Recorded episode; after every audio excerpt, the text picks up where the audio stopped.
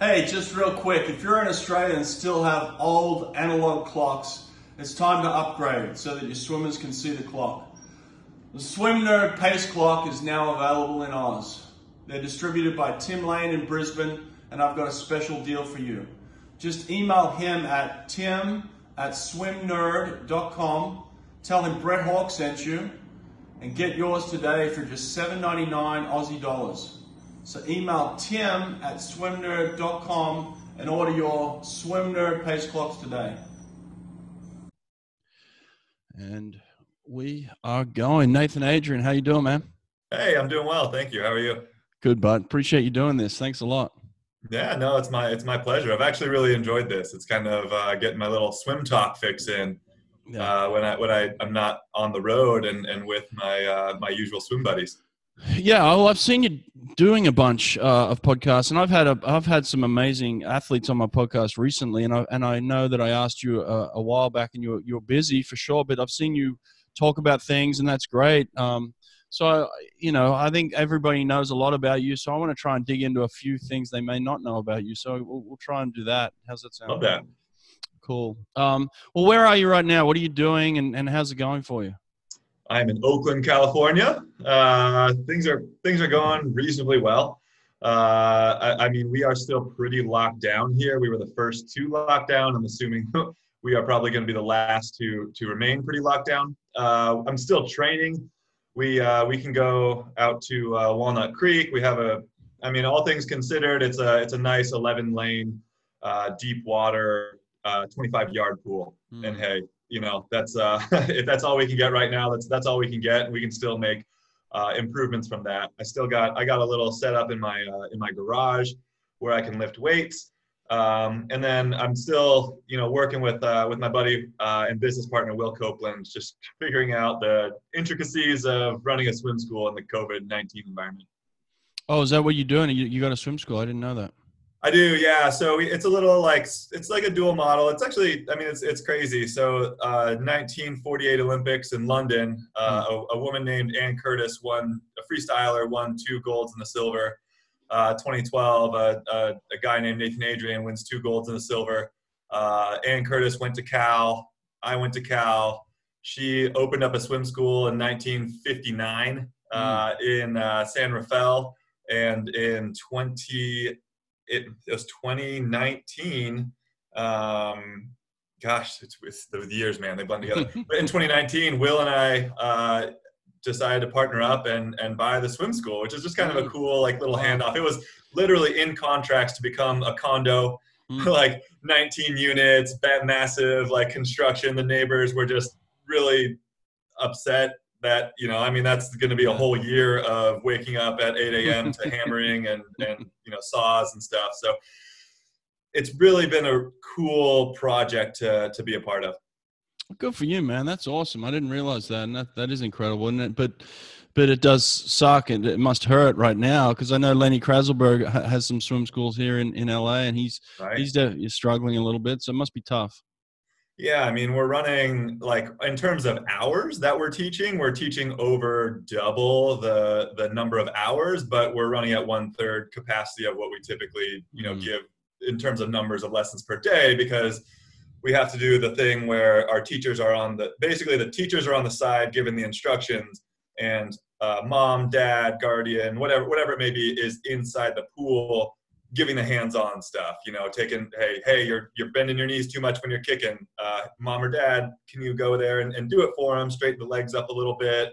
Or you know the the classic thing where they're trying to float on their back and they're just do, doing one of these until they're sinking. Yeah. Mom or dad hey support them hold their head back give them a little tap if, if you need them to move that kind of stuff. Yeah. Um, and it's, it was awesome. It was an in, very interesting learning experience. And honestly it was cool to see the teachers that were so used to doing the, you know, they, they were on autopilot. They were going, they, they were used to doing in the water stuff with the kids, you know, four kids per lesson. Each level is we're teaching and working on this.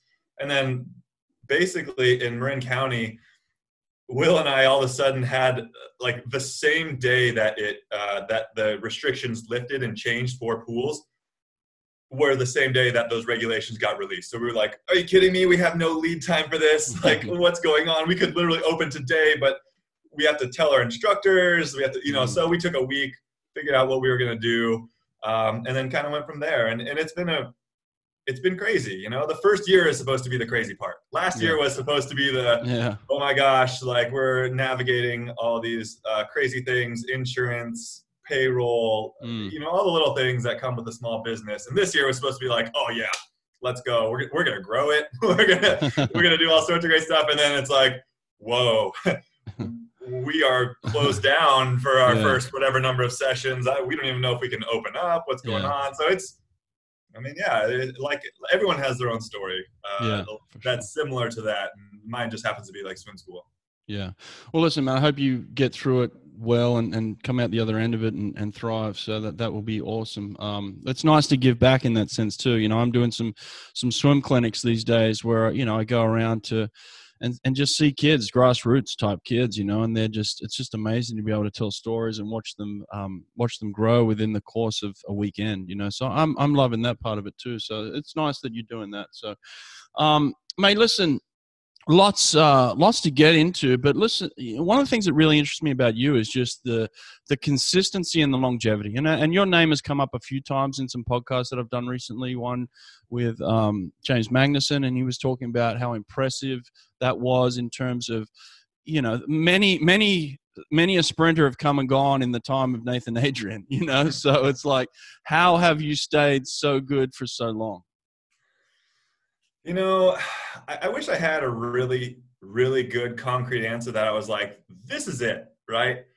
But the truth is that's just not really how like life has has worked or life works. Like there's only a few things that you can really concretely say this is how it is. But I mean, that being said, I can kind of go back and, and look at the things that I emphasized and that were like my set of values when it came to swimming that I think that could contribute to it Mhm. um, and, and it really does it, it comes down to being as consistent as possible in, in practice and in the weight room and it doesn't mean always going these like consistently like amazing times or hitting race pace every each and every single day but it's like having the level of um, awareness and communication with dave to and and you know whatever our strength coach is at the time to understand what it is i need to get out of this practice you know is it a, a, aerobic day? Do i need to like artificially make sure that i do not exceed 135 uh, you know beats per minute in terms of heart rate? Like sometimes that sucks. That's incredibly boring and i really hate it but that's sometimes what you need to do uh, because that is the goal and dave is the guy with the master plan right? He's the guy that has the you know the four whiteboards with uh, with, with the calendar that's basically the day after the olympics and he's, he's filling that stuff in. So um, tr- obviously trusting uh, you know the, the coaches uh, really really important. Um, and then understanding that it's it's it's a lifestyle uh, i think is is really been key uh, to to performing you know? It- it's like it doesn't just turn on and turn off uh, when i go to the weight room when i get to uh, the pool. It's like well there's a lot of stuff outside the pool you you really need to be cognizant about um, in order to recover and make sure that you're you know good to go for the next day Has there been a, a growth in your relationship from the time that you, you were with Dave in college to where you are today? Do you have a lot of say in your program? Are you able to make a judgment call on a certain particular day or things like that? Yeah, absolutely. Um, yeah, I mean, and and Dave himself, I think he would he would just talk about his you know growth and change, um, you know, from 2008 nine to where he is now. Um, and, and and for our relationship, yeah, there's a lot there's a lot of um, I mean, there's a lot of responsibility when it comes to saying, "Hey, this is my job." so it's like Dave understands if I am not performing, it's not because I just am feeling lazy. You know, there's a certain like you got to. I think as all swimmers, you have to figure out how to prove to your coach, "Hey, I want to be good." Um, and you know that that comes from working hard in practice and then doing some of this you know extracurricular stuff that I'm talking about. It's making sure that hey, on a you know, I'm, I'm worried about my diet even on a Saturday night, or I'm, I'm going to bed at a reasonable hour. I'm not saying, you know, you need to go to bed 8 p.m. every night for, you know, 10 years to try and make the Olympics, but being reasonable about it. Mm. Um, you know, even through high school, through college, and, and even beyond. Um, and once you get to that point where it's like, yeah, listen, we're on the same page. We both have the same goals. That that's where a lot of great things can happen. I used to struggle with college kids sometimes because they would think, you know, once they got to college, they they you know that was the top of the tree. And i i would always say to them like look, look there's another level beyond this as well. You know but they fully they couldn't fully understand it. If you could look back on your time in college and talk to talk to that kid that you were back then um, what were some of the things you were doing that that you certainly wouldn't be doing now? You know i i at cal to be totally honest and one of the reasons that drew me to cal is we didn't have that problem. Because uh, when i got to cal in 2006 I, I, I was a small small fish in a big big pond uh, with with Mike Bottom, you know, getting ready to go for you know the 2008 quad, uh, with Dewey still training, with uh, Milo uh, still still training. Um, I knew that there were international experienced guys, and I knew that I wanted to I wanted to chase them, and it was probably really annoying, yeah. Uh, you know, to, to them at the time. Uh, but that was that was what I was I was looking to do, and then I, I, I I'm sure there are a lot of things I would I would change. Um, you know, back then, I think one of the I, I do. I mean, my relationship with Mike was amazing. I think I would have just maybe asked him more questions to understand, you know, how he got to to, to his coaching philosophy and what he mm. thinks. Um, you know, why he would talk to me in one way and talk to another athlete that's swimming the same event in in a different way, just so I could understand um, a, a, little bit. And if you know you understand those those intricacies a little bit, maybe you can you know tweak it or give him a little bit of insight um, so that he could coach you better uh, or coach the other athlete better or whatever it may be. Yeah.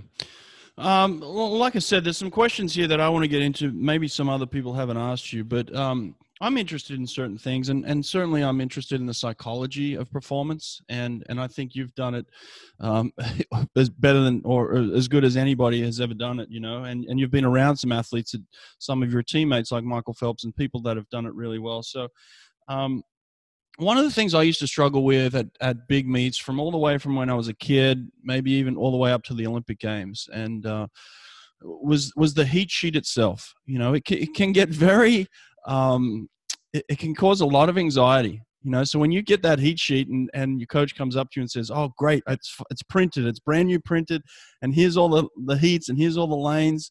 Um, you know, when you're at a big meet, you're obviously trying to um, beat as many people as you can. But when you're at the Olympic Games and you see all the best athletes in the world, and all the names are lined up in the last three heats, it, it can get kind of daunting and overwhelming. How do you manage that? Oh man, um, that's a good that's a good question. I love that perspective too because it's so true, man. like that can I mean that's you're, you're, like whoa, like this is real. Let's go. I am in. You know, he won two or three of whatever the circle seated heats are, yeah. and you're like, you know, if you're in the first one, you're like, well, crap, I don't know what the other guys are gonna go. I think like know the backstrokers are so lucky. They those guys like those those top top backstrokers can just go as hard as they want to go and still be comfortable. Oh, you're Matt, saying Ryan Murphy can float? Is that what you're saying? I'm saying Matt, Ryan Murphy, Matt Grevers uh, can uh, can sort of float when it comes to making top 16. Okay. And the, because they're so extraordinary. I mean, yeah. really that's that's a that's a that's a hats off to them versus a and and an I'm jealous sort of thing and me being bitter. there's a there's a fine margin in the 53, right? Yeah, exactly. Well, exactly, right. There is. Um, so yeah, that that heat sheet, I think you really just have to understand. Like, my approach would be like understanding where you're at as an athlete and what what you need to do in order to make whatever if it's semifinals or or finals. Mm-hmm. Um, and, and that comes from a lot of self observation and, and understanding because it's a long like, prelim semis finals. That is a long I say it's a long hours. road, but you know, there's other guys or girls that are swimming multiple events, but it, it's tough and emotionally getting up and excited enough in prelims to qualify for top 16 without taking away or making sure that you can even be better because of that swim in your semifinal swim. And then doing the same thing at the semifinal swim making sure that you can swim even better because of that swim in your final swim. That's that's hard. And it, really just takes a lot of understanding um, yourself where you're you know where you are emotionally in terms of your excitement levels and then where uh, like physiologically uh, your your effort level will correspond to what performance. And, and that's kind of getting a little bit complicated but it, there's a lot that goes on in it. Um, so that that's kind of that's kind of my uh, my long answer to that. How about i mean tell me about you. Like what did you what did you do uh, when during those times? Were you a were you a blinders guy or were you like no no, no i like this is one of those this is a this is the morning swimmer like he's going to go really fast i don't know. There's a lot of ways to go yeah. about it. There are a lot and i think you can get caught up with your competition. You start swimming other people's race when you start analyzing who's next to you and who's around you and and it can become difficult. Um, you know i had a uh, I had a situation at the 2000 olympics for myself nathan where um, peter van den hoogenband had just broken the world record in the 100 freestyle the night before. And there was a little bit of talk about that you know he wasn't going to show up for the 50 free the next day because it really wasn't his event. He'd done his 200 he's done his 100 you know uh, he, he'd got double gold in those. So the 50 free was just going to blow off. So uh, I spent a lot, I was actually next to him in the prelims, and I spent a lot of time thinking, okay, great, Peter's not coming, Peter's not coming. And then as we were in the marshalling area, moving down chairs, you know what it's like. You move forward, you move forward, yeah. you know, and then and then as as we're about to walk out for the last heat, you know, right as I took my first step, Peter Peter jumped in front of me, and I was like, "Oh shit, Peter's here!" You know, so like, I spent a lot of time thinking about Peter. So I, I learned in that situation that it could really take away from your own performance when you start to spend a lot of time worrying about who's in in your race. Um, one of the things I did with Fred Bousquet early on, um, and I started to incorporate this more often with some of my athletes, all the way up even to Bruno Fratus, is uh, in the 50 freestyle especially. I asked them to give me 100% physically and give me about 50% emotionally. So what I would just say to them in the prelims is like, I want you to give me a full effort, but I don't want you to spend any emotion doing it. I don't want you to think. I don't want you to feel. I just want you to stand up on the block and I want you to go. I want your body just to go in automatic because you've trained your body to go. So it knows, you know, there's going to be some there's going to be some adrenaline anyway that is already just built in because you're at the world championships or the olympic games but just get up on the block and give me no emotion. And I, and I want to see that physically in you. I want to see you completely relaxed in your face because the face holds a lot of emotion too. You can see it. So I asked them just to relax their face. Um, and then they would swim a time and they'd get out and I'd ask them how'd that feel. And they'd be, wow, that was, that was easy. Okay, good. In the semifinal, I want to give you, give me about 80, 85% emotion. I want you to bring something into it, but I don't want you to be fully engaged like as if it's the, the last swim of the meet. I want you just to be, I want you to be present um, give me some emotion in it.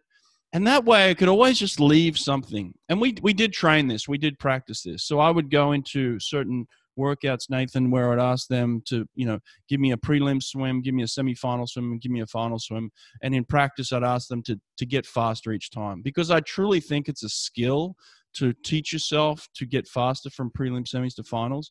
Because uh, what I found, and, and I'm sure you you can you can attest to this as well, the person that swims uh, faster than they did in the semifinal tends to end up on the podium. You know, it's the ones that swim a really fast swimming final and then come back in the final and don't swim as fast tend to miss the podium. That's what I found in my in my experience. So that's the way we trained it, and Fred was really good at it. And Bruno started to get really good at it. Always leaving your last swim to be your fastest swim, and and that's is that something that you work on as well? Yeah, um, absolutely. I, I, I love the way that you kind of categorize that from 100% physical effort and, and you know X percent um, yep. emotional effort. I I don't think that you know Dave and I had broken it down in that way, but I think he probably did it a little bit. Like you know he, yeah. he did it uh, in his own way as as a yep. coach, and and that is it. It is interesting watching that uh, those interactions, especially now as I'm, you know, a little bit older and understanding. And again, it's like why I would go back and ask Mike why he did what he did with who he did it.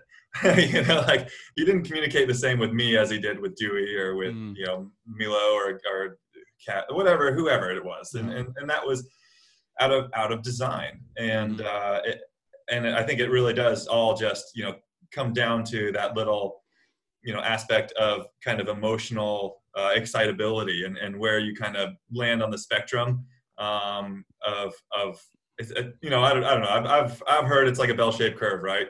Um, I'm a guy who I, I live on the like more chill uh, relaxed uh, side of it. I've only really gotten too excited one one time ever. That was freshman year at NCAA's 100 freestyle.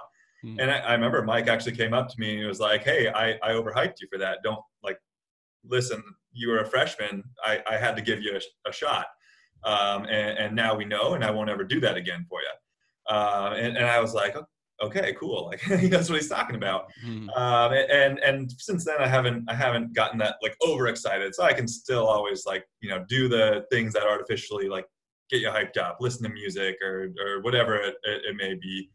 Like there's other guys or girls who live on that other side of the spectrum that would border on maybe anxiety and uh, and that is a perfectly good and fine place to be. But maybe they need to be listening to like Jack Johnson uh, behind the blocks to bring them back down into that zone where they know they can execute and they know they can perform. And and as you were kind of mentioning, just like the the mind body connection is just so fascinating, and and just we're so far away from understanding it in its entirety. We're just mm. scratching mm. the surface, I think, now, and I, I really genuinely believe that's why uh, we can expect to continue to to watch world records fall year in year out for uh, for quite a while now. Yeah. Mate, I've, I've been to five Olympics. So I've seen a lot of people swim, and I've seen a lot of winners and losers. And I am I have this pretty firm belief and and feeling that uh, in order to be an Olympic champion, you've got to be um, a little bit different than everybody else, a little bit special in a way. And I know you don't maybe not like to hear that, but you're a special athlete and you're different, and and you are an Olympic champion, and um, and it's not for everybody. Believe me, not everybody. There there are many great athletes that never get there. And, uh, and and I spoke to um, one of your competitors just recently, in James Magnussen, and, and he was a heavy favorite for the gold medal, and he gave me legitimate reasons on why he didn't end up winning that that race. It made a lot of sense to me. But those those reasons really could apply to anybody. Um, so why is it that Nathan Adrian is the gold medalist and somebody that is a heavy favorite never quite got there? How how did you get there? Why why you? You think?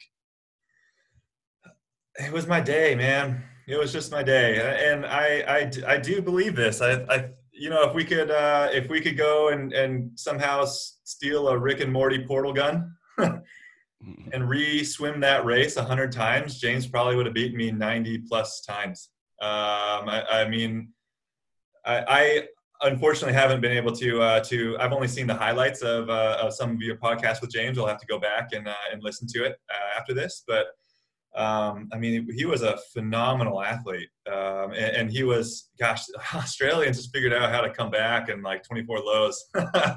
Uh, I'm still working on it. Um, so you know he he had that he had that in his arsenal. And for me like my story when i talk about it i was i was not necessarily as heavy of a favorite but i was certainly someone that people were like talking about going into 2011 sure. Um, i had had a really great 2010 and 2011 although it hurt very very bad uh, it was exactly what i needed at the time uh, because it, it really showed me that the the anticipation of failure is a million times worse than the actual failure itself. Mm. And I, I, I wish there was a way to instill that in young minds without forcing them to experience it, that themselves. But unfortunately, I just don't think there necessarily is is one a way to do that right now without hmm. just saying, "Hey, listen, we gotta you gotta fail," and, and not don't go out purposefully to fail. That doesn't count. You mm-hmm. got to invest yourself into something. And if you do it enough times, I'll tell you right now, you are going to fail. And, and then you're going to realize that hey you're a you're still better off for it at the end of the day like you you invested in something and and you went out on a limb like good good for you legitimately and then from a physiological standpoint like of course you just trained your butt off for a year that is going to eventually pay off just just give it some time and then yeah as, as i moved into to 2012 i actually remember the day so australian trials like i think we wake up and we we see results or maybe like Yeah, you know they happen at like three or four o'clock in the morning or something sure. and i remember seeing it i was like whoa you know james had gone 47-4 at uh at uh Worlds. you know world championships in shanghai and then i think 47-1 i was Mm, came back in 24-1 or something like that and i think james roberts was right behind him. Mm. it's like all right like dang. And i remember walking up into dave and him his his response was exactly what i needed to see too was he was like yeah i saw it. It's uh you know it's 559 get in the water. You know? And and i got in and then we swam our workouts and then we continued on our on our path. Like what else could i have possibly done you know it's Hmm. like it's not like oh wow i need to think about that to to reach and dig deep in this uh in in inside of me to to muster up some more energy i was like no i was i was digging deep man like i I was ending I was ending our, our lactate days and full like full body cramps. You know, I, was- I was pushing as, as as hard as I could. So that's that's what we were gonna do, um, and and it was kind of nice having that um, pressure off of me, so I could just focus on on myself and performing. It was funny, also after um, finals of the 100 freestyle at Olympic trials, an Australian reporter uh, was like 48. I don't remember. It's 48 0, 48 1 or something like that. It's 48 uh, 0. That's that's a long way from 47 1. What are your thoughts? I was like, yeah, it is. And then I just stopped, and I was like, man, that is those are the kind of questions that some other countries athletes get and i i actually i mean let's talk about it man like do you believe that the australian media plays a role in australian performances on occasion because they hype they're just kind of brutal to be totally honest Hundred percent. They're so brutal, man. Especially with swimming, because they're swimming, especially at the Olympics, swimming's put on this pedestal of like we have to win so many gold medals, and we've been spoiled by athletes in the past, like you know Kieren Perkins and, and Ian Thorpe, yeah. and, and people that can go out there and just be automatic. You know, uh, the the world has shrunk. And, and I think there's many reasons why the world has shrunk. You know, one of the biggest things is that we're sharing more than ever. I mean, everything is on, uh, everything's on social media. I can see I can see what you're doing in practice this afternoon if somebody wanted to post something. So I, I know what's going on around the world and it's easy to make adjustments on the fly. Whereas 20, 30 years ago, you, you just couldn't do those things. You had to kind of guess and you had, there was a lot of doubt and insecurity. Now it's like, I know what Nathan's doing. Fine. I'm cool with that, you know? So, um, but yeah, the media is brutal, man. God, they're brutal. they love to see they love to see australians fail i don't understand it i Mm. honestly i feel bad Hmm. watching it i i mean uh, the american media for let's not go into that we can get wrapped up in that but in terms of sports reporting it's almost nice that hey you Yeah. fail there's another story you know Yeah, i think that the day that i i think i got uh fifth in the 100 free and fourth in the 50 free at uh world championships like you know michael and ryan were, were duking it out in like the 200 free and the 200 im and stuff so no, no one cared about that Yeah. Well, one of the biggest mistakes you can make with the Australian meter is is tell them what you're going to do before you do it. You know, and I think I think one of the biggest mistakes James made leading in, uh, from what I can remember and, and just from memory, um, because Cesar had the world record. And I remember thinking it kind of irritated me at the time. I remember, you know, he was talking about breaking the world record, and and I was like, okay, that that's a really bad thing to say before you go out and break the world record because they're going to hold you to that, man. they, it's death over there. So yeah he could have gone a 46-9 and it would have been a fail yeah, yeah, yeah for sure. that's crazy that's Yeah. crazy Yeah, yeah, it's it's it's terrible, but um, yeah, I don't know. Uh, but yeah, that that was his take on it. You know, he he got beaten by the the better man. He admitted that. You know, and and one of the things that he does give you credit for is, is the the consistency. Um, I had a I had a. Uh, a conversation with Alex Popov once, and he was talking about Gennady and and the and and what what he did for longevity and, and just being consistent. Popov was just bang bang bang year after year, just consistent. And one of the things that Gennady said to him was, I remember he, he got him to a point and said, okay, the best we can do now is just keep coming back to that point. We're not going to keep getting faster and faster and faster. There, there's a point where you stop getting faster, but there's there's a point now where you can be consistent. So over the next five years, we're going to be consistent. And that's kind of what Popov was. It was like whenever he dove in the water at any point in time, you knew what you were going to get with him. It was going to be a 21-9. It was going to be a 48 low. It was just bang, bang, bang. And I kind of feel the same way about you. And and I actually I haven't spoken about this publicly. It's the first time. So I actually had this conversation with Cesar Cielo, and it was one of the reasons why he ended up leaving me. Um, because I had a conversation with him um, right before the Pan Pacs in in 20. When did you beat him? What year was that? 20, 2010. 2010. He, he left me after that meet, so I blame you for that. Um, but you beat him by a couple of hundredths uh, of a second in the 50 free. But right before that, I remember having a conversation with him about this Alex Popov conversation. I said, look, we've got to a point now where, you know, you're 21.5. I'm not sure how much faster we can get, but but I know that over the next few years we, we can be really consistent. He didn't want to hear that. He wanted to hear how I was going to get him beyond uh, you know, he'd obviously swum 20.9 the year before. So it was like, I don't want to go backwards. I want to keep going forwards. So it was actually one of the reasons that that kind of hurt our relationship because I had this conversation with him.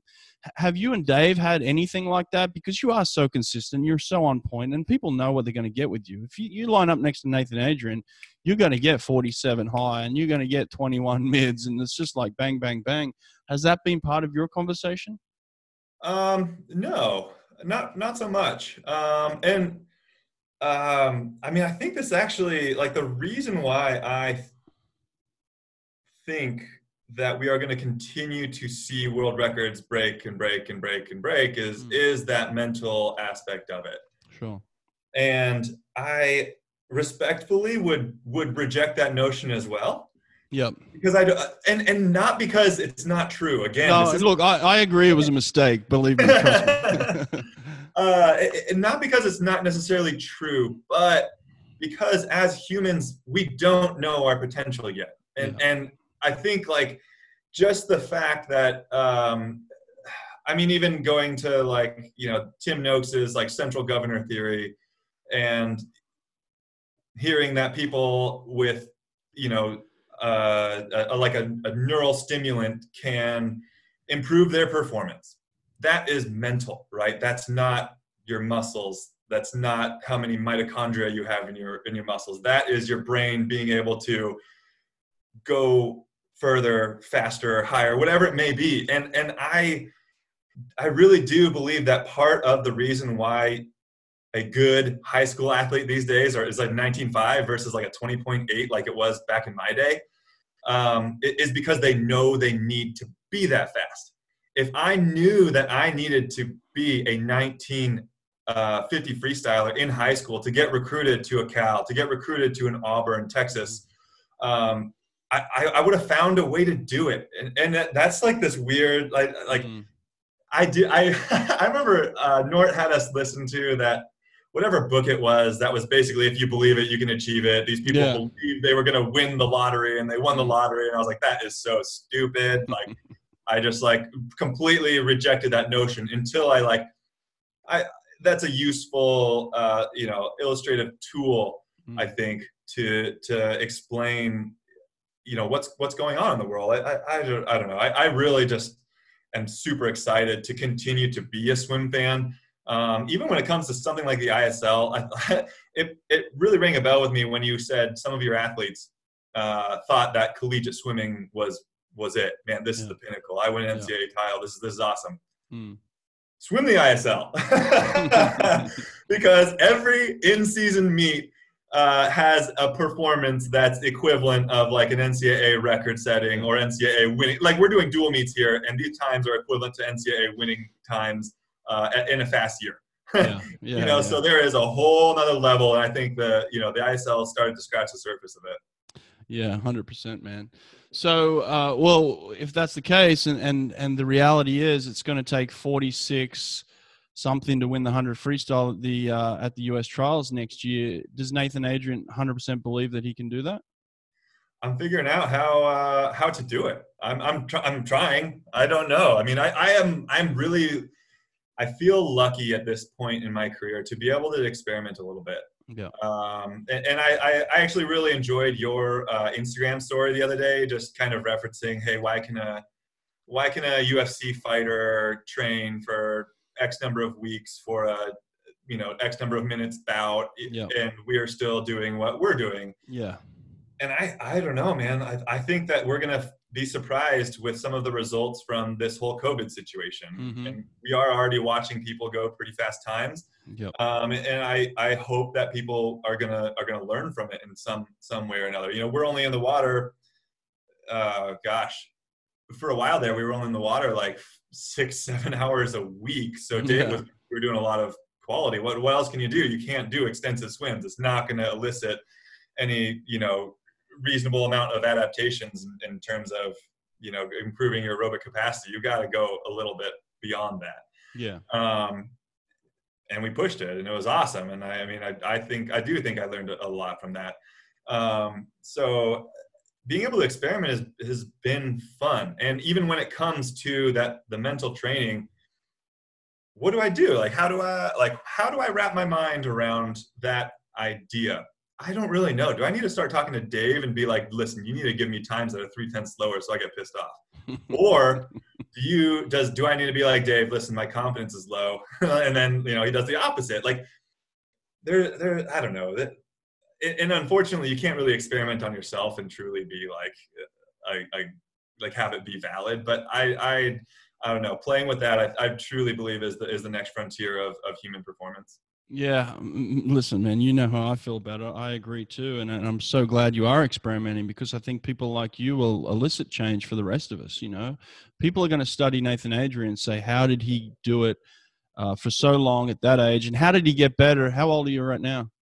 Thirty-one. How did he swim his best times at the age of 31? You know, they're going to oh, study you. So that that's what I love, man. It's it's awesome. I'm glad you're experimenting, and I and I'm glad you use that word experiment because people come to me and they say, "Brett, what's the answer?" I'm like, I don't know the answer. I just know that we can't keep doing the same things we were doing 30 years ago and say that's the answer. I mean, everybody's doing nine workouts a week, nine to 10 workouts a week, swimming five, six K. It's like, that's been happening for centuries. Like, how long are we going to keep doing the same thing but expecting different results? So I'm super glad you're experimenting. Um, and, and you have one of the best coaches in the world, if not the best. So you're, you're in good hands. Now, on that, why have you stayed with Dave so long? So many people change coaches. So many people doubt. So many people have failures and then they go back and they blame their coach or, or they just feel like they need change. How has it that you've stayed with him so long and had all this success? So if if there's any performance that is suboptimal, I think there's a really genuine, and it's not even like ex- expressed to be to be totally honest, but a, a thought process between Dave and I where we both take accountability for it Hmm. you know? And i i really appreciate that about him. I mean one time it was oh it was 2010 actually. No no no sorry sorry 2011 um i missed getting third in the 50 by a hundredth i was two one hundredths off of uh, a silver if i had gone the time uh, i went in 2010 in the 50 i would have you know been competing with Cesar for gold Hmm. um, and we used that as a learning opportunity. I flew back over the Pacific Ocean, um, swam at Stanford, still pretty jet lagged, and went faster than I went, and I would have, you know, gotten silver with that time. And he came up to me and was like, "Hey, you know, that that probably cost you that cost you something, but we're going to learn from that, and we're going to be better because of it." Hmm. and, and like him coming to me and saying that it was i was just happy i went faster you know i was just like i was like oh man like 21 9 that i was going like you know and it's a 50 i was going all out i was trying to do do everything that i could it wasn't be, it, and what i'm saying is that my performance wasn't because i was trying harder it was because i was in a place physiologically uh, to to perform better and you know it's dave's job to to work with me and, and get me to that to that position. And, and I mean, him coming to me and saying that just ultimately put like him to have the humility to say that is so Sure. important. You know, I mean, I, I, I'm not really expressing it well enough here, but obviously he's an amazing coach. He's done he's done great things. He was, you know, a large part of Auburn's success during the his during his times Mhm. there. And to hear him say, "We're going to learn from this. We're going to get better." That's like, I'm in, coach. like hitch, Yeah. hitch a ride to that wagon. Mhm. Let's go. We're we're getting ready. And then 2012 comes. We had a great year. And ever since then, I mean, it's just like, why would I? Why would I switch when I? I really do feel like Dave knows me. As at this point, like it would take a coach a while to get to know me Yeah. to get to know hey nathan can only do so much super um, you know high rest frenetic uh, fast fast fast work until he just absolutely falls in a pit you know Yeah. like i can do like sort of like power and power endurance like as for a, a good while and it'll Yeah. it'll be pretty good for him Uh, dave knows that dave knows how to you know tweak different things for what we're working On. even even these past um let's talk about even these past two or three cycles we were working on getting my strength and my stroke back versus when i you know aren't when i'm not going my times i want to go I, I tend to scramble i tend to you know uprate and, and, Mhm. and slip through the water and dave just boom sneaked in some work with parachutes with fins and paddles you know doing do like manipulating workouts in in ways that i didn't even comprehend at the time. But it got me to a place where now i'm like holy crap like i'm swimming i'm swimming pretty good and i have like a 1 4 1 5 tempo. I mean that's not i'm not going 100 pace at that stuff but like i'm feeling strong. And, and that's a good place for me as we move forward why should i switch you know like he's willing to work he's willing to work with me and and knows me well enough um and i think even as a coach if i was like dave what was that why why am i doing that Mm. he would have a, an explanation, you know, and, and that works with me. It's not just like, hey, listen, I, I just think it's I just think it's good for you. I think it's money in the bank. How much do you like that saying, Brett? It's money in the bank. Money in the bank. Okay, thanks, coach. Yeah. So, so I think that you know, and and having that discourse, and and I've been able, I've been, I found a place where I can have that discourse with, um, with uh, either Dave or if it's you know currently it's Chase. It was Yuri before. It was Greg before that, and uh, you know Joel, our weights coach, and it was Nick Folker before that, a guy who used to be racing. Um, so so that's been that's been helpful for me for sure. I love it, man. Well, it's super impressive. I love the fact that Phelps and Bowman stayed together all that time. It's so often that you see, you know, athletes cut and run. Um, but for- for you guys to be to be there throughout your whole career, I think it's really impressive. I love I love everything you just talked about. So thank you for sharing that. Um, you know, I, I think one of the things that have really improved sprinting over the past ten years has been this, um, you know, intelligent recovery and, and ways that we can recover. You know, we're obviously going to break ourselves down, but how do we build ourselves back up? Uh, and I think that's evolved over the past 10 years to, to some really interesting things. Is there anything that you're doing, um, you know, maybe in the past five or six years that, that is new that, that you feel like has really contributed to your recovery process? Uh, I can tell you what hasn't contributed, and that's getting older. yeah. I mean, it was amazing, dude. I, I used to be able to go in max, like do a max pull up, like even even like a negative pull up, and then go back into the water and, and go like best time like velocity. It was awesome. Mm. Can't do that anymore, unfortunately, but it was cool while it lasted.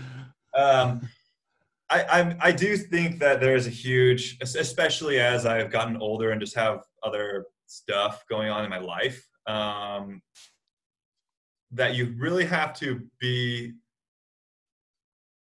like specific with your recovery you know? And and thinking about your body as like or like your parasympathetic sympathetic relationship is kind of a dimmer switch right? I want to be fired up. I want to be you know jazzed and ready to go as i swim but that does prevent you from recovering. So how quickly can i switch that dimmer switch over to parasympathetic after uh, after we're done swimming and one of the things that we did in the lead up to 2016 was uh, Dave had someone come in and, and, do a little bit of yoga with us, Mm. um, and and that was that was really helpful. Uh, for me, I, I, stopped doing it quite as much because we got into this situation where I was getting up, lifting weights for a little over an hour, swimming, having a really intense swim session, and then yoga was just a little too like even though it wasn't super taxing getting in those poses and doing that stuff, it was too much. Like Yeah. I, I was just like sweating and I was tired by the end of it. Mm. So I kind of switched that a little bit and I would just come home, get a good meal, and then I would just do a, a meditation of some sort. Try to try to relax, rest, like feel like I'm floating in my bed by you know imagining whatever the stream of lights you know like all, all like stuff that sounds goofy and weird but it totally works yeah um, and it was it was also just kind of uh, it, it, was helpful for me to see like they attached some electrodes to to my head at the USOC and that it was like some sort of reading of brain waves. And after doing it for a while I, I did have a, at least a little bit of control. I'm not saying i'm like a monk here but it was like try to try to slow that down. Try to make that little thing that's ticking uh, tick a little bit slower by focusing on your breath or doing this. And, and i saw it and that was that was all the confirmation that i needed. I was like oh, okay like this is this is real. Um, you know th- this can help. So that was that's definitely something um, that that we've been doing. I mean there's so many things in like sport like recovery science that is like the the newest and greatest thing right? I, I don't know what it was during your time. In 20 what 20, 2008 or so it was like recovery pants. Those were those are the, the jam yeah. right? It was yeah. going to your blood flow to your legs. It was going to help, you know, replenish mm. blood glycogen, all this mm. sort of stuff.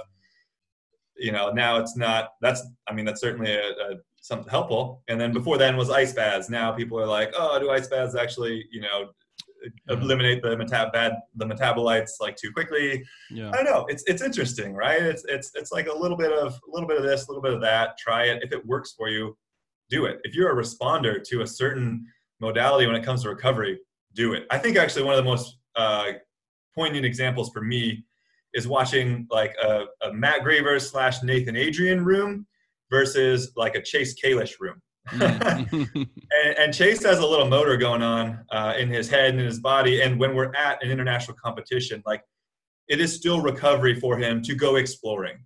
And it is still recovery for him to try a new restaurant. And that's really important for his happiness and mm. his uh, his own performance. Because I, I really believe if he was to you know lock himself in his room and you know order the same room service every night and be stuck in there for too long he, he wouldn't be in a good place emotionally to mm. perform. Mm. whereas matt and i we're like 10 days?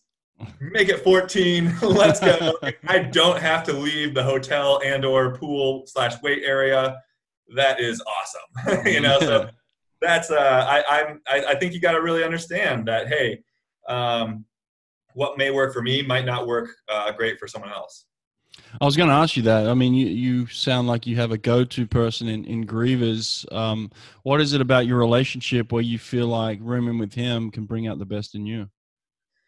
Uh, he's just he's just a good guy. it's like he really truly is like just one of the most kind-hearted people. I, I, have probably taken the shirt off of his back when I didn't have my own shirt. Actually, literally, he brings he brought his parka down to 2014 uh, Gold Coast where it never rains, Australia. oh God, uh, Pan Pacs because he knew that if I forgot mine, which I did, and I didn't bring it, mm-hmm. uh, that that I would want a parka. You know, and, and, that's the kind of guy. That's the kind of guy that he is. Yeah. Um, eh, so, and beyond that, he's just like a, a positive, awesome presence, and that's you know that's what you want. That's what you want in a taper camp buddy. You know, uh, a lot of laughter, uh, a, a, lot of fun, and a lot of smiles, and then you know you're priming your brain to uh, to to perform. What is it about the US team, man? Um, you've always had a presence, and and you've been part of it now, and you've been captain uh, many times. Can, can you let the rest of the world in at all, or are you trying to keep that a secret? Like, what is it about the US team that that you just have a deck presence? I, I, I actually to to try to truly quantify it would be really difficult, but I I am definitely a subscriber to the notion that the structure that is in place to qualify for Team USA is what gives us a little bit of that swagger. Hmm. We had to fight, man. I don't care for what international competition it is, but as an American athlete, you had to get scrappy and fight and mm-hmm. and everybody knows that and everybody respects that so every, when you get to the get to the meet it's you, you know you're like yeah let's go like i these are the people i want to walk with shoulder to shoulder uh, competing against the rest of the world and I think that other um, places try to get super cute in terms of making these weird qualifying standards.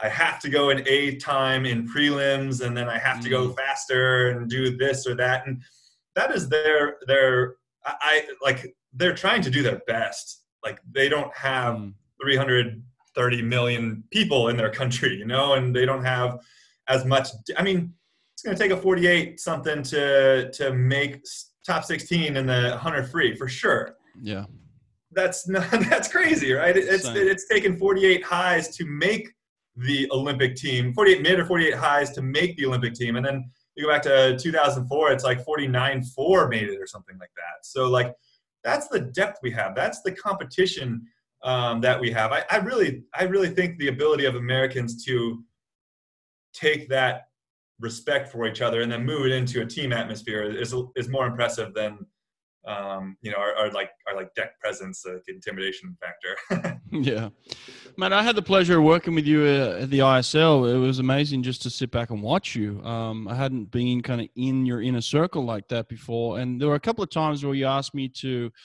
Um, you know, record some stuff in warm ups, and then you'd look at it, and then you'd, you'd either make an adjustment or you'd move on. You'd be happy with it. You know what? How important is kind of that video feedback for you? Or why do you use it, and especially you know right then at that point in time?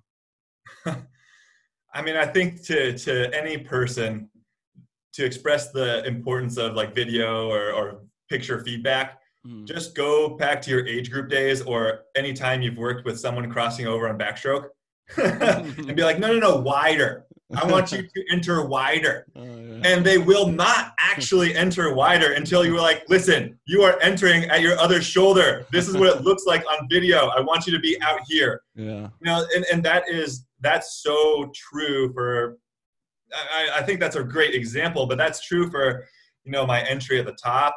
Um, you know, if, if I swim too much long uh, long freestyle, I know that my head position, I start to look too far down. I start to um, I cross over a little bit with my hands, like, and those are adjustments that like happen kind of slowly, right? And then I look at it on video, I'm like, oh crap, I've got to like, you know, work on this and get it back to where it needs to go. And to be able to see it is just, a, it's a lot easier to be like, what is my, what is my change?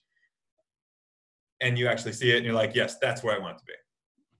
Well, you you had some great performances there, but you're in the skins a couple of times. You made it to the top two. What's your what's your process through through that period where you've got you know a swim every couple of minutes and then you got to back up? Like how do you how do you do one swim and then move on to the next one? I mean skins is skins is tricky and you know it honestly like kind of goes against everything that you're supposed to teach like uh, uh, young athletes you know? It, the truth is you do you have to change your race strategy based off of who else is in the water. Um, you know that's just how it goes. If there is five really, really fast guys like there were at uh, Skins at the finals, I got to go all out. you know, if there's only three like really, really fast other guys, and then you can kind of you know sneak your way and try to hit that fourth spot, then you can back up a little bit. Maybe you can take a breath. Um, you know, what, whatever, whatever that may be. But again, Kyle was left out of, uh, of, of top four at Skins, and he I mean, he beat me at at uh, in the actual event, you know, because mm-hmm. I I just I'm old, you know. I, I kind of knew it was going to happen. Uh, so basically, that one was just like two all out sprints, and you could you could tell you could tell towards the end there. Uh, but some of the other ones, you're like, hey, listen, this is it's a little bit of what you were talking about, like. How am I gonna? How am I gonna pull back from this? Is it from an emotional perspective? Is it from like the physiological perspective? Um, and and different people will have their different ways of doing that, but that's that's the game of skins, and and I think that's why it's so intriguing to watch. Yeah, man, you were you were awesome. I was I was glad you're on our team because you you could always figure out how to get it done. But um, I'm interested in in kind of your perspective of your career. You know, going from you know an Olympic champion in in 2012 to where you are today. And, and a lot of people worldwide talk about Caeleb Dressel as, as the man these days. How, how do you go from being the Olympic champion to, to where you are today in, in a sense of, I was always super competitive, and I'm sure you are too. You know, you never want anybody to tell you that somebody's better than you, or, or you, you know, never even want to think it, especially while you're still competing. Do you allow yourself to think that Caeleb Dressel is better than you, or do you still believe that anybody is beatable on any day? Anybody is beatable on any day, man. Uh, I, I fully fully believe that. Hmm. Um, and I, I, don't know. That's that's just kind of a, a, enough said in in that perspective. And yeah. the only thing you can do is is you know manage your yourself, right? Like I need to be there at my peak in case something you know for whatever reason goes wrong with someone else. You know, yeah. and. Yeah.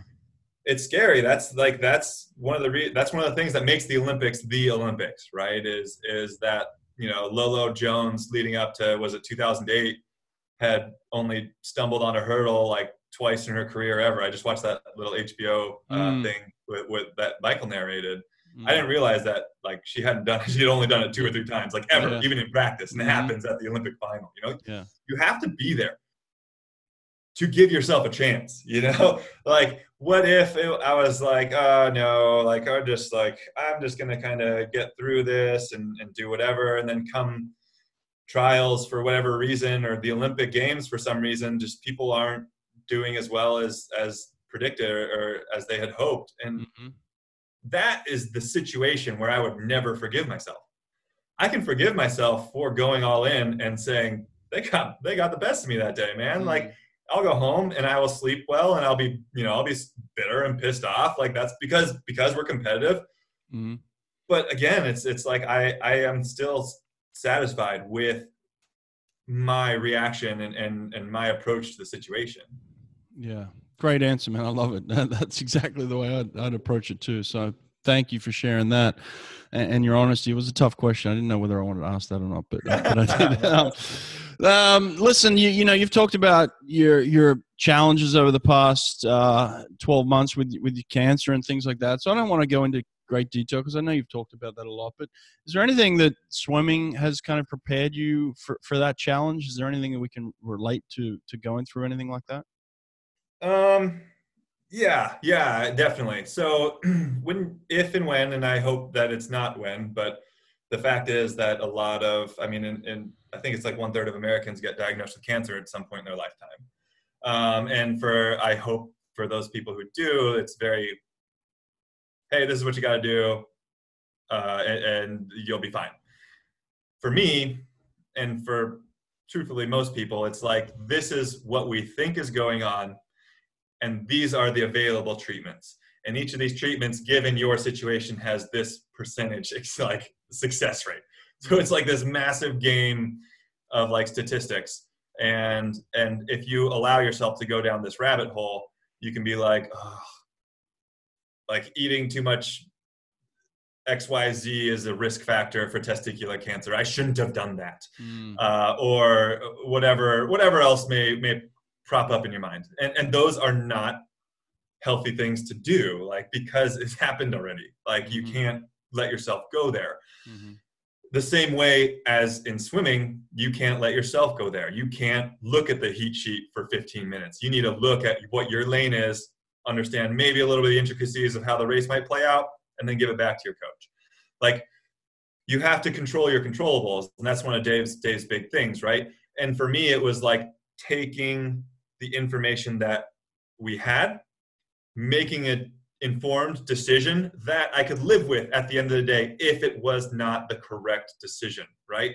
So basically, if I could go back, mm. uh, I would have done a slightly different treatment plan. I mean, it would have been like, boom, let's do the first surgery, and then I could do like some adjuvant chemo and then be done with it. For Based off of our information that we had at the time, mm. I did the first surgery, I did the second surgery, and then now I'm on the active surveillance protocol also a fine outcome, but that those were all just made off of you know our information in our little our little vacuum, and that's what that's the only thing you can do in swimming. Again, like just manage yourself.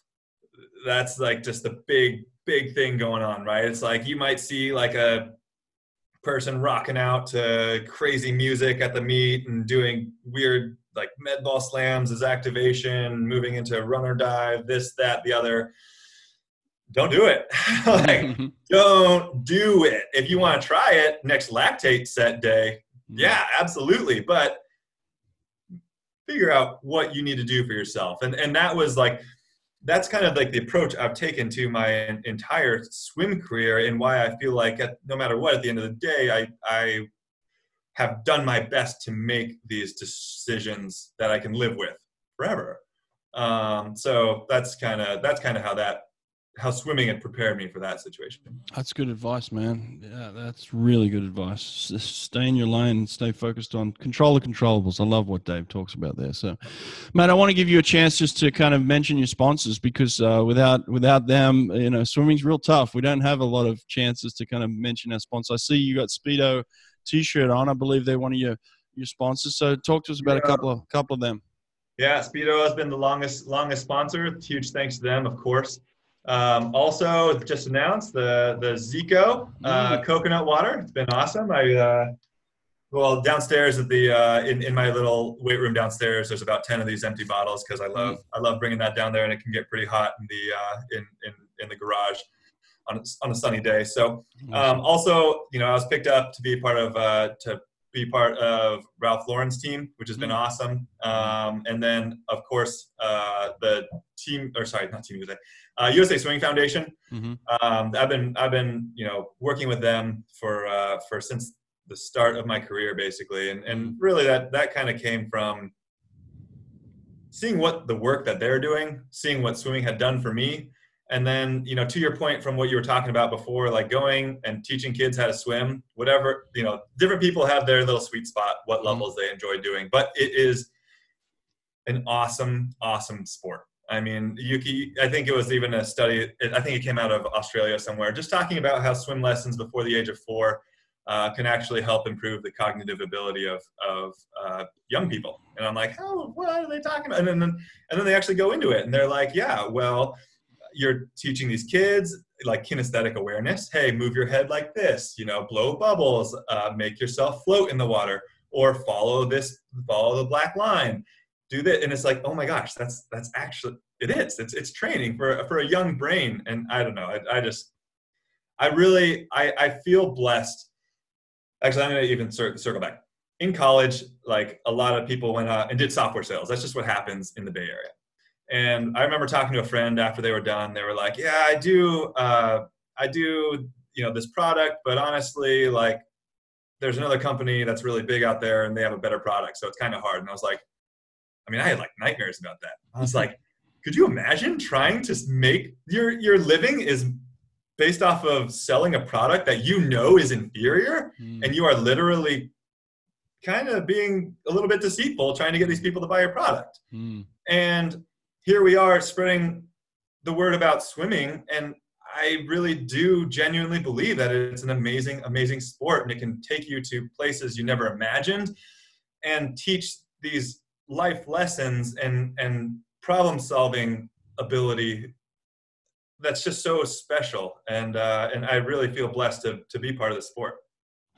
Well, listen, man, I, I feel blessed to know you. You're a good man, and uh, it sucks because you're you're a good man and Olympic champion. That sh- that shouldn't be the way, you know. but uh, you, you're just a good man, and um, so so thankful to have been able to work with you a little bit, and thankful just you, you came on the podcast and shared such such great information, man. So good luck over the next um, you know 11 months in the lead up to trials. We watching and hope you get a lot of work in. But um, thanks for doing this. I appreciate it. Yeah, thank you. It's, it's my pleasure, man. Really appreciate it. Awesome. All right. Take care, Nathan. Yeah. All right. Hey, that was fun, man. Thank you. See you. Bye. Very good.